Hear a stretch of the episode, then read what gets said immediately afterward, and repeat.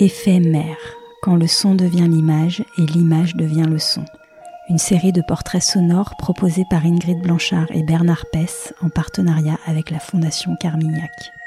Homme libre, toujours tu chériras la mer. La mer est ton miroir, tu contemples ton âme. Vous aurez certainement reconnu les vers qui ouvrent le poème de Charles Baudelaire, L'homme et la mer. Qu'elle nous fascine, nous console, nous effraie ou nous apaise, nous entretenons tous un lien singulier à la mer. Alors quand la Fondation Carmignac nous a proposé avec Bernard Pess de réaliser un projet sonore et photographique pour son exposition La mer imaginaire, nous avons plongé tout oui et regard joints dans cet imaginaire de la mer. L'installation Effet mer, mariage du son et de la photographie, interroge le rapport à la mer d'hommes et de femmes insulaires. Je vous propose d'écouter leurs récits et je ne peux que vous inviter à découvrir l'installation complète à la Fondation Carmignac jusqu'à mi-octobre. Ils sont gardiens de phare et apnéistes, navigatrices, doyens de l'île, descendants d'immigrés italiens arrivés à Porquerolles par la mer au XIXe siècle. L'une a découvert la mer pour la première fois à 15 ans, un autre cherche à en traduire la luminosité diffuse et pénétrante dans ses peintures. Je leur ai demandé de me raconter leur mer imaginaire. Des récits, des souvenirs, des sensations, des émotions ont émergé de ces rencontres que je vous partage dans cette série diffusée une fois par semaine pendant un mois. Plongez avec eux quelques minutes dans leur mer imaginaire. Ivrite, 23 ans, navigatrice et passionnée par la mer. Ma plus grosse inquiétude, en fait, c'est qu'il se passe quelque chose en mer. Et mon questionnement, c'est comment je pourrais m'en sortir face à un élément si puissant. Dans ces nuits noires un peu effrayantes, on va perdre la vision. On va plus voir où on va. Quand on perd la vision, on développe les autres sens. Forcément, j'écoute ce qui m'entoure, je sens ce qui se passe autour de moi. Et en fait, le pire, c'est ça, c'est écouter les bruits qui nous entourent sans voir ce qui est en train de se passer.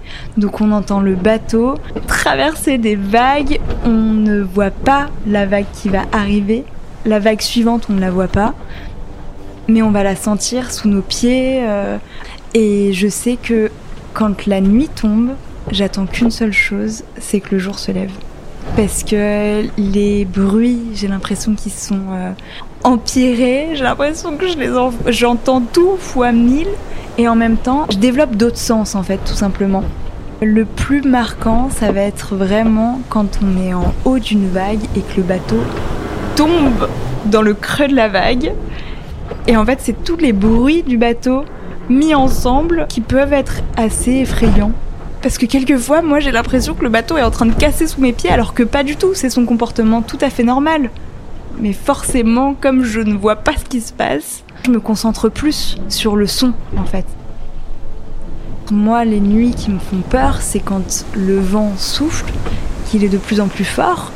La seule chose que je me dis, c'est que je suis ridicule par rapport à l'élément qui m'entoure.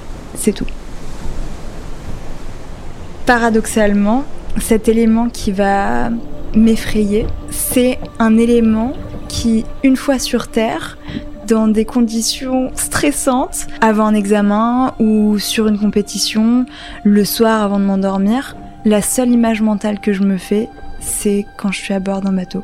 Et quand je suis sur ce bateau-là, je vais me calmer, me reposer, euh, m'endormir, me déstresser, étrangement, l'unique image qui va me réconforter, ça va être une image mentale que je me crée, où je suis à bord d'un bateau, où le ciel est bleu, il fait bon, il fait assez chaud, il fait doux, le vent va me bercer, les vagues aussi, et puis tout est, tout est très calme.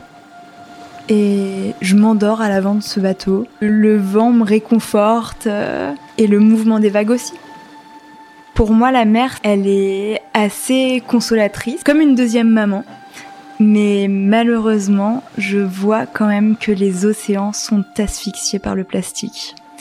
Et c'est assez perturbant et triste de voir euh, cette mer asphyxiée par le plastique. Aujourd'hui, elle assure plus de la moitié de notre oxygène.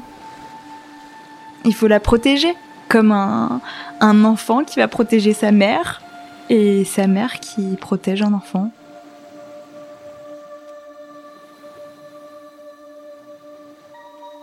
Cet épisode de Fragile a été réalisé par Ingrid Blanchard. Hubert Artig était au montage et au sound design. Pour celles et ceux qui auront la chance de voir l'exposition La mer imaginaire présentée par la Fondation Carmignac tout l'été et jusqu'à mi-octobre, vous pourrez découvrir la silhouette et le visage associés à la voix que vous venez d'entendre dans l'installation Effet mer, aux côtés d'œuvres plus aquatiques, imaginaires et oniriques les unes que les autres. Les portraits sont également à découvrir sur les sites Instagram et Facebook de Fragile Porquerolles.